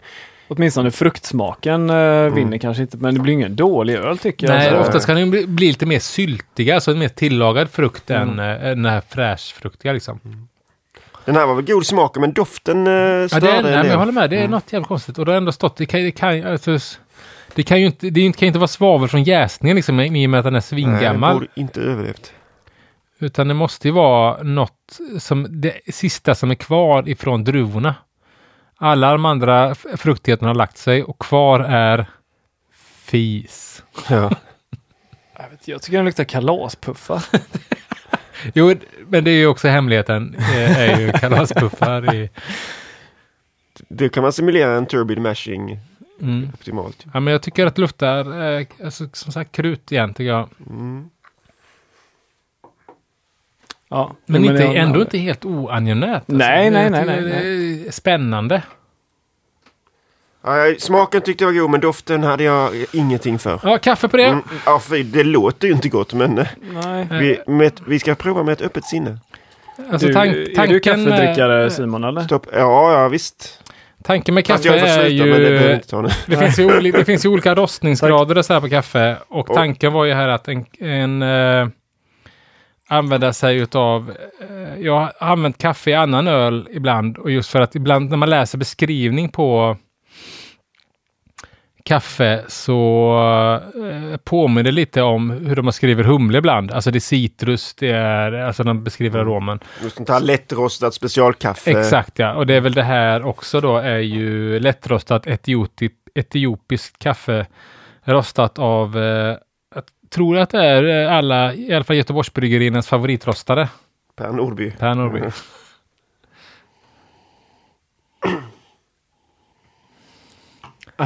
jag vet fan, jag har ju, ja. Damm och grus. eh, Och kalaspuffar. Grön paprika. I doften. Ja, ja. Kaffe, mer utav den här specialkaffesmaken. Alltså det kommer fram mer i smaken Ja, jag. fan, Doft, ja, jag tycker det är svingott. Men det är lite för mycket... Det, Det är väldigt udda. Det doftar nästan som en fläderlambic. Tycker jag. Alltså det här... eh, lite huiga, håller med. det- Håller det, med. det, det, här- det är ändå det här, eh, grön paprika, i vin är det väl, eh, vad är det, pyrin? Pyrsin heter det va? Som ger grön paprika i...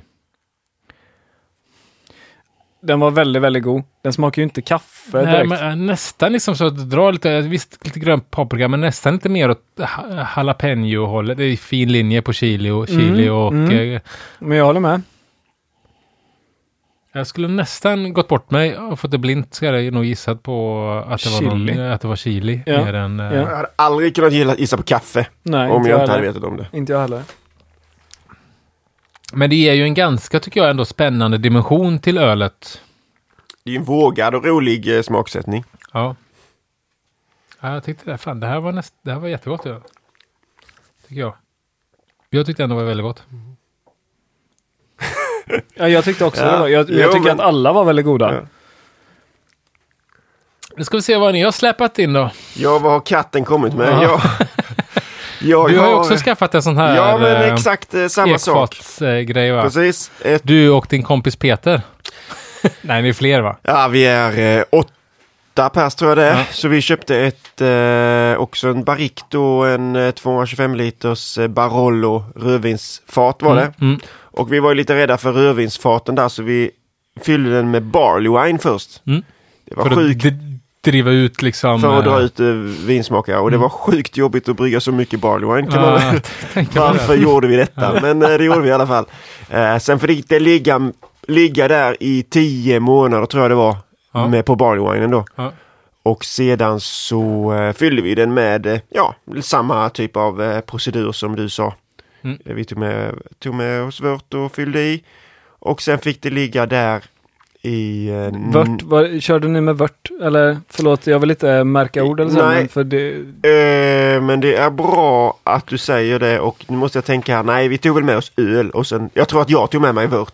Okej. Vi, ja. vi körde i, de flesta körde i öl, men jag körde i vört för att vi ville att det skulle jäsa lite grann i Mm, fatet. Ja, det är inte alls dumt tänkt kan jag tänka mig. Alltså, alltså äta upp det, den, den syren som kommer in när man väl tappar Mm. på. Liksom. Det kan vara bra att ha med lite ojäst eller någon aktivt jäsande i alla fall för att konsumera syret som blir när man väl tappar på fatet. Liksom. Det går ju Mm. inte att purga ett sånt jävla fat. Liksom. Eller, det går väl, men det är ju...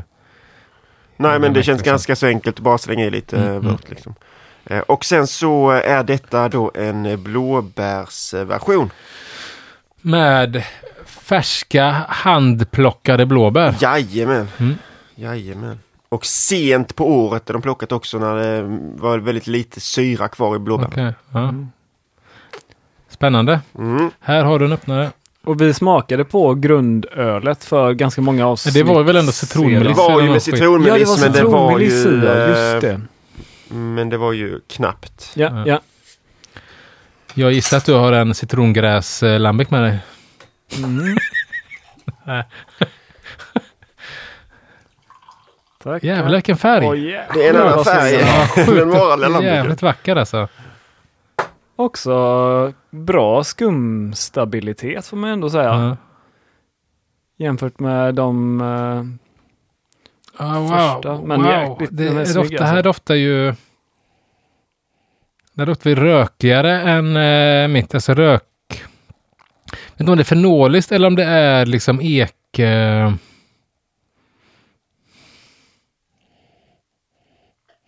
Men rök på gränsen till gummi... Eh... Men det är en jävligt eh, alltså stor och, jävligt fräck doft. Jag, jag kanske inte ska säga men eh, jag tycker att rödvins, jag tycker att rödvinstonerna Ja, men det kanske Gå- det jag går bort med. går ihop. Jävlar. Alltså att de, jag tycker att de funkar väldigt bra med blåbären också. Det var svingott ju. Ja, fruktansvärt gott. Ja, alltså blåbärssmaken kommer ju verkligen, verkligen fram i smaken. Doftar inte så mycket blåbär, men man smakar på det så smakar det ju verkligen. Men det är Ja, väldigt var mycket Jävligt, jävligt bra. tanniner i den. Ja. Som, är, som passar jätte, jättebra i. Mm. Ja, jag är väldigt nöjd. Ja. Jag tror liksom inte att man skulle kunna få så mycket blåbärssmak genom att använda färska blåbär för att det är så mycket vatten i blåbär. Mm. Men det här var jävligt bra. Jag tror här är det nästan 400 gram eh, blåbär per eh, liter. då. 400 blåbär per liter. Mm. Nej, men Så eh, Det här var jävligt bra. Fan, jag blir lite nervös här inför kommande SMs. mm. Eh, nej, fan. Nej, men just det där kombination, alltså det är inte kanske, det kan man ju så här i, i efterhand räkna ut också att blåbär och rödvin egentligen ska kunna passa rätt bra ihop. Jag menar, blåbär är ju ganska vanlig smakbeskrivning på rödvin. Ja, det är sant ja. ja men det var mer eh, strävhet tanniner. Frågan är om det är från, alltså att ett fat är kanske inte är lika uttjänt som Mm. vårat.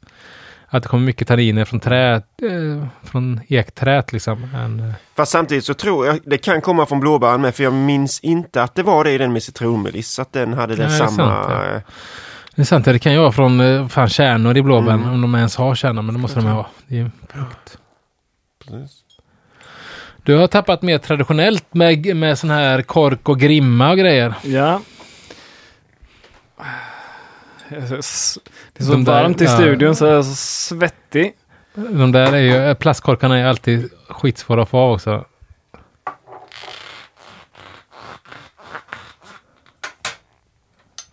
Jag har bös på toppen här. Ser jag i ölet. Det bildats en liten sån... eh, Får, Pellikel eller? Ja. Ja, det är ju inget man ska vara rädd för i jäskärlen i alla fall, att det bildas en, någon slags månlandskap i jäskärlet, utan det är eh, normal process från både Brettanomyces och lactobaciller, liksom, för då är som ett slags syre, syreskydd. tack. Um, oh, jäklar, var det ingen kolsyra i eller? Eh, den här är då gjord på det absolut enklaste sättet man bara kan. Spaghetti. Nej men det här är, jag brukar göra en om året och så brukar jag alltid frukta den. Jag tycker det är roligt. Ja. Den här gången så blev det bara jag, jag visste inte hur jag skulle göra så jag hällde över den på en sån här glas damejeanne. Och sen så var jag bara tvungen att buteljera den så den är faktiskt inte ens ekad. Så att Okej. eh, Not true to style. Och ja, Den här doftar nästan som, alltså madeiriserat. ja den luktar Eh, su- russin, superoxiderad eh, verkligen. Det här var ju något fel på den här. Den, har ju, eh, den brukar faktiskt ha mycket mer kolsyra. Ja, den här, eh, det var något riktigt jävla fel på den här. Ja, Åh, fan. Så här eh, brukar den faktiskt inte smaka. Nej, men det kan ju vara att, att eh, det har haft någon läcka i korken någonting. Ja, I och med att det inte är någon kolsyra heller. nej precis, något. Riktigt konstig ostig Ja, smak. ja, nej men den Ostig var... smak och lite liksom nästan också lite TOP, TOP-ig Mm. smakar den fortfarande. Ja, ja. Nej, det var, var tråkigt. För den Ja. har, har, jag har liksom, trots att jag har tagit så många genvägar, varit rätt Ja. nöjd med den här. Är Jävligt mycket TOP är det. Jag Ja. har aldrig varit med om innan. Nej. Ja, det var ju nästan... Eh, Extremt mycket TOP är det. Det liksom sitter kvar mm, som en eh, liksom ovälkommen gäst. mm, Som, mm. bara, som bara pratar om Star Trek eller något. Är fruktansvärt dålig, men det, Ja, ja, jag, sjukt det gör spännande. mig inte så mycket med tanke på att jag vet att de... Andra är De bra. andra är bra. nej, men, men det här är också, jag har också haft några sådana. Jag vet att jag skickat med folk även utav Kriekflaskor. Skickade med Jakob, de vet jag, och han drack den så var den liksom helt vedervärdig. Mm. Men också, det var ingen kolsyra eller ingenting, antagligen Mm. för att liksom, alltså kapsyler satt inte på ordentligt. Mm, Eh, mm. Det var sådär läckte in syre och då är det ju vedervärdigt. Det är bara tråkigt när man ska liksom, eh, när man, när man har kungen på besök. Så tar man fram Ja, Men om man kollar på den här flaskan som du har gjort Magnus, som en lättölsflaska med etiketten kvar. Det, det är inte så att man bjuder kungen på den heller. Det är så, Nej. här är lambic i den här. Ja, men, jag men har ju du, ändå en, en fin etikett. Ja, det har du ja. Men varför ser det ut så här tror du? Hur- det är för att det, är- det är ju en tävlingsflaska. Fan. Ja, jo, jo. det- ja, det- det. Nej, men de andra är inte så snygga heller. eh, Med våra... Jo, men sådana. Det är innehållet som räknas. Mm. Oh ja, oh ja. Eh, men du Ja. vann i alla fall snyggaste etiketttävlingen idag. Vad fan. Nej, men det är... Ah, jag vet inte vad jag ska säga. Då känns... Det känns som att du har, du har haft jävla otur och plockat med dig fel flaska bara. Ja, det var den enda, det var den enda halvflaskan jag hade kvar. Ja. Jag tänkte att det kändes meningslöst att ta en eh, champagne, en 75 centiliter. Mm. Men men, Pärlor för svin tänkte du. Mm. Du får en revansch någon gång. Ja, jag får väl ha Ja, det. ja. Jag har eh, nu en... eh, så jag vet att du har snackat om att du gjorde det också. Då. Eh, eller åtminstone hade planer på att göra det, men vi gjorde... Jag och min fru bryggde ett öl nu när vår dotter föddes som vi tänker vi ska öppna en flaska varje Just det. födelsedag. 18 flaskor blir det, så när hon får dricka så Är de slut? slut. Ja. Nej, det blev kanske 25 flaskor. Så här. Okej, Men då... ja. eh, Den är bara mm, fruktad med grejer som vi plockade Ja, i somras då. eh, Okej, Hemma. okej. Mm. Liksom en salig blandning egentligen. ja. Men ingen citrongräs då? Nej. Nej. Nej. Nej. Odla inte eh, citrongräs. nej. Nej, men berätta vad hade ni då? Alltså är det björnbär, Björnbär, hallon, blåbär, blåbär är vin, vinbär? Vinbär, eh, röda Mm, vinbär. mm, Ja. mm. Mm. Och eh, den har jag inte smakat på än.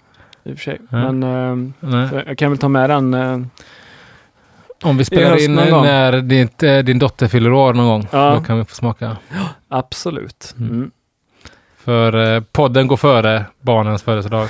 ja.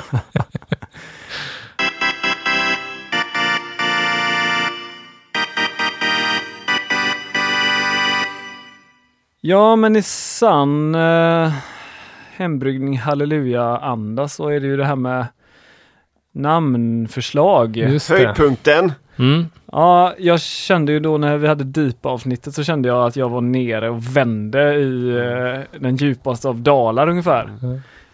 Så eh, jag vet inte, jag... Lite bättre tror jag det blir. Jag har hittat på några namn denna gången faktiskt. Ja, det gillar jag Ja. verkligen. Ja. Ska jag... Vem... Vi kör lite sån här eh, Battle. battle. Ja. Ja, okej. Den ja, som inte ja. skrattar, den som skrattar eh, förlorar. Ja. Börjar du. Du är trots allt rutinerad. Eh, ja, okej. Eh, då kan väl jag säga då att om man har gjort en gös eh, så kan man ju ta liksom de här sista litrarna i jästunnan. Kan man ju den liksom finaste då, det med mest bös i. Mm. Det kan man ju kalla för gösen i botten.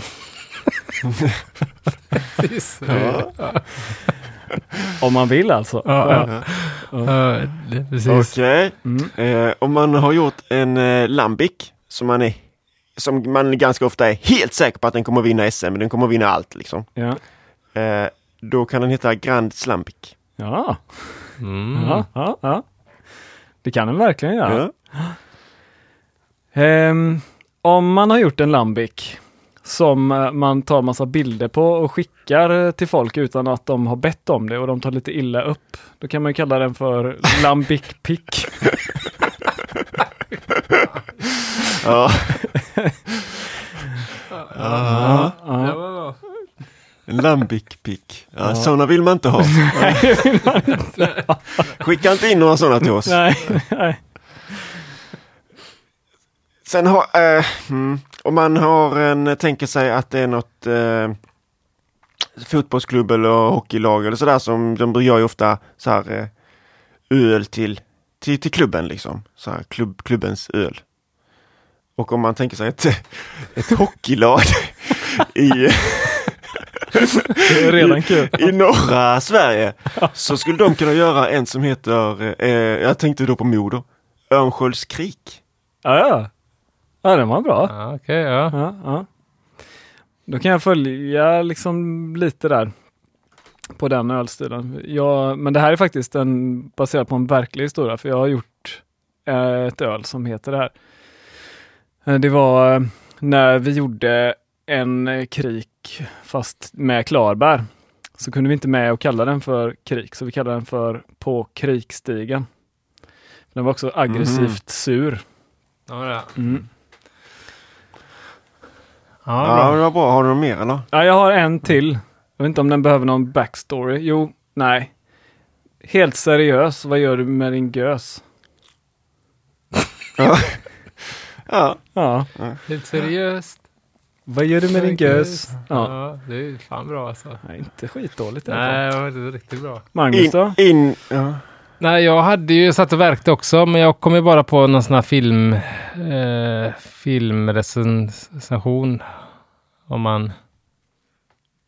Eh, jo, det är ju den här eh, Silent of the Lambics.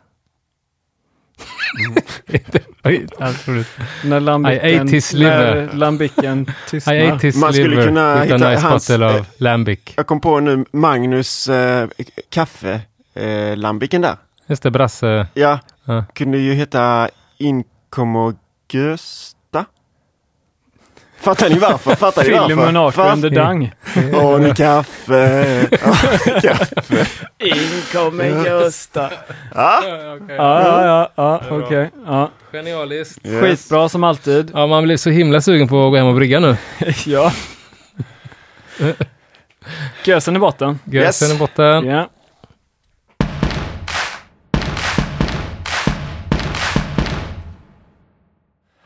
Ja. Mm. Ja, men det var, jag tror jag hoppas att ni i alla fall har fått något eh, ni kan ta hem. Mm. Eh, och... Eh, Jag tycker- Men en ba, du, eh, liksom, du har ju gått igenom hur man kan göra det här jäkligt bra.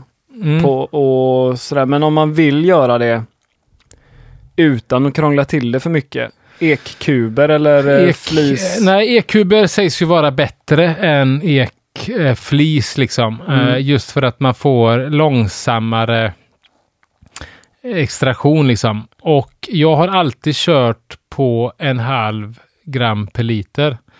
Och det har jag kört sedan din bror sa att man gör det. Okej. Ja. Så det är din bror som har... Så jag har varit... jä- Alltså för pro- problemet med ek är ju med sådana här spån och sånt där att det är väldigt lätt att övereka sin öl. Och det blir du liksom aldrig av med. Eh, Har du överekat din öl, då finns det bara ett sätt att rädda den på och det är återigen det här med att blanda. Liksom. Så det är klart att du kan övereka din öl eh, eh, om du har andra som är mindre ekar att blanda ut den med. Mm. Men en halv gram per liter, jag har alltid varit rädd när det blir för mycket liksom. Så en halv, halv till en gram per liter ekkuber är väl det jag har. Och när lägger du i Eh, dem? Det är när jag tillsätter mina bakterier. Okej. Eh, så i, i sekundär jäsning helt enkelt, så får det ligga med under hela tiden. Så det, så det sägs ju att det är bättre med lång och långsam ekning än snabb som du får med finfördelad ek som eh, spån till exempel. Men när du lägger i dina bakterier, för om du pitchar med bottensatser Mm. från, alltså det är då då? Ja, precis. Ja. Ja. Ja, Mm. och jag brukar oftast också, har jag alltid eh, kokat ekkuberna några gånger. Inte eh, för att desinfektera dem, utan för att dra ut det värsta tanninerna av ekheter. Liksom. Att Mm, kokar dem, okej. byter, man ser att vattnet blir alldeles brunt i det. Mm. Fransk ek, medium toast är väl det jag har använt mest. Mm. Då. Eh, Och aldrig låta dem dra i, du, vill, du sa att man inte vill ha karaktären Inte i, från... det, i annan öl har jag gjort det väldigt Mm. mycket, men framförallt när jag försöker härma amerikansk suröl, alltså eh, där de jobbar mer med bourbon, fatlagring och Mm. smaksättningar och frukt, fruktningar och brygger helt andra ölstilar, starka suröl och sånt. Så. Mm, mm. Men det är det som är, är, det roliga är ju att man har då, har du liksom ett batteri med sådana här små slattar så kan du ju använda det till allt liksom. Du kan ju bygga en, en mörk öl. Jag har använt eh, alltså sån här lambic eh, vört eh, i en porter någon gång för att liksom få det till något broin och så här till mer en sur brunöl som är sådana fruktat och sådana grejer liksom. Mm. Det finns ganska mycket man kan göra där. Men återigen, det kräver ju ganska mycket plats i källaren och tid och tålamod. Mm. Jag tycker, om man, jag tycker inte folk behöver vara rädda för att göra suröl hemma. Nej, inte de jag jag har heller. smakat runt liksom, Ja. jag tycker nästan att allt eh, har varit gott liksom. Ja, ja. oftast. Att, Nej, det går att brygga bra eh, suröl och framförallt om vi då pratar, för det vi har pratat om idag är ju det som mo- modernt även kallas för vet, mixed fermentation suröl. Alltså man har en blandning utav olika bakterier och jästsorter som, som jäser det. Det går att göra väldigt gott hemma, ja, det gör det. Eh, det är inte så svårt. Det handlar mer om tålamod skulle jag vilja Mm. säga. Hur gör vi med recept till det här avsnittet? Ska vi bara lägga upp ett Vi kan lägga upp generiskt eh, recept? Ja, Brasses grundrecept kan Mm. vi göra liksom. Men, Mm. men eh, ni kan ju lägga upp era recept också. Jag vet inte om de skiljer sig så mycket mot det jag har eh, gjort. nej, liksom. förutom, förutom blåbären så tror jag att Ja, mitt ja. är väldigt Sen ska man ju veta att, att eh, det finns ju, när man pratar om omvältat vete, så finns det ju värmebehandlat och icke värmebehandlat. I Belgien så använder man ju oftast då icke värmebehandlat. Med värmebehandlat menar jag typ puffat vete eller veteflingor. Mm. Eh, har man, använder man då eh, icke värmebehandlat som krossat vete så kanske man behöver göra en sån här förklistringsrast, alltså koka det eller kanske koka en gröt på det innan man är i mäsken, för annars Mm. så kommer skiten sätta igen liksom. Biapåsen kommer vara som en, när du drar upp den så kommer det vara som en påse med guldfiskar istället för Kör på veteflingor eller Ja, ja det kan vara bra att göra i början. Liksom. Eh, om du inte vill göra en förklistringsrast. Liksom. Mhm. Bara för att det är skoj att göra en Mm. Exakt så. Exakt. Alltså, du Ja. kan ju, vill ni veta mer om det här med grumlig mäskning så kan ni också kolla in eh, fabrikör Ekstedts eh, blogg Pärl och försvinn. Mm. Gött!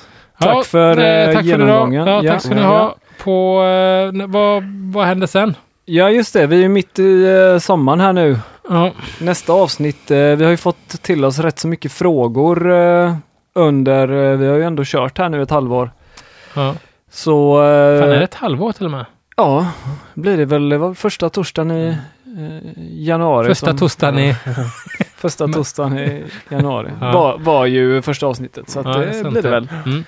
Så eh, vi eh, går igenom lite eh, frågor och eh, försöker ge svar på de frågorna. Mm. Helt enkelt ju.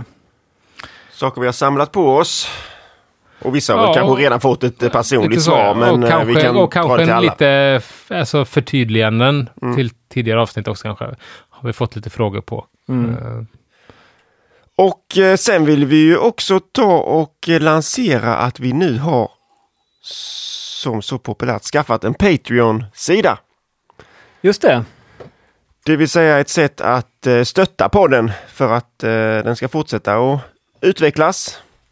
Lite så, ja. vi tycker ju det här är väldigt roligt och skulle gärna vilja fortsätta med det på något sätt. Och jag hoppas att andra uppskattar också. Eh, det kanske jag lät lite tiggande där, men det, Nej, men vi, eh, vi har väl inte liksom satt något sådär jättetydligt, eh, ska man säga. Eh, vi har inte spesat ut vilka perks man får som Vi kan Patreon. ju säga vad Patreon är för det är inte säkert att alla ja, vet det. Patreon är ju en sida för, eh, ja det måste inte vara en podd, men eh, folk som följer kreatörer i något sammanhang som känner att de vill vara med och stötta de här kreatörerna med att ge en fast summa per släppt avsnitt blir det då eh, i, eh, i det här poddformatet. Som, vad brukar det vara? Mellan en dollar, en... En, det- två, tre dollar så. Ja. Och det är på sikt så tänker vi väl att man som Patreon då kan få någon typ av eh, fördel. Eh, exakt hur vet vi inte än, utan nu, nu slänger vi bara ut det här att folk eh, som lyssnar på podden och eh, vill för att de tycker att det är kul att stötta får ju lov att göra det. För att vi har ju, alltså det kostar ju lite pengar för oss det här. Att eh, hålla igång den här podden och, och vi vill väl säkerställa att vi kan fortsätta göra den och kanske till och med göra den ännu bättre. exakt. Vi har ju, nej, men får man in lite så pengarna kommer ju gå till podden. Liksom. Det, så är det ju. Ja, så är det ju. Vi ska ju köpa lite barriker och sådär. Just det. Nej, Ekfat. Ska, vi behöver ett ekfat i studion. En barrick som vi kan ha och spela in på en barrick. Nej, men förhoppningsvis så kommer det leda till att eh, du kommer kunna utveckla din eh, ölbryggning ännu mer. Med hjälp av oss. Ja, i bästa fall ja. i bästa fall. Mm. Och eh, skit i det annars. Nej. Yes, så Men, eh, eh, gå in på våran eh, Patreon-sida. Hembryggning Halleluja heter den. Det är därifrån vi kommer länka till Patreon-sidan eller? Eh, Ja, våran, eh, man söker på patreon.com Mm. så hittar man på Hembryggning Halleluja. Okej. Så eh, kan man teckna ett konto där om man inte har det. Mm. Jag är själv Patreon till eh, en eh, drös podcast. Det är det. Ölpölen bland annat. Mm. Mm. Absolut. Ja, nej, det, allt eh, bidrag uppskattas. Absolut. Kanonos! Gött. Men då säger vi så för idag Det gör vi. och gör så vi. hörs vi igen om två veckor. Halleluja! Halleluja! Halleluja!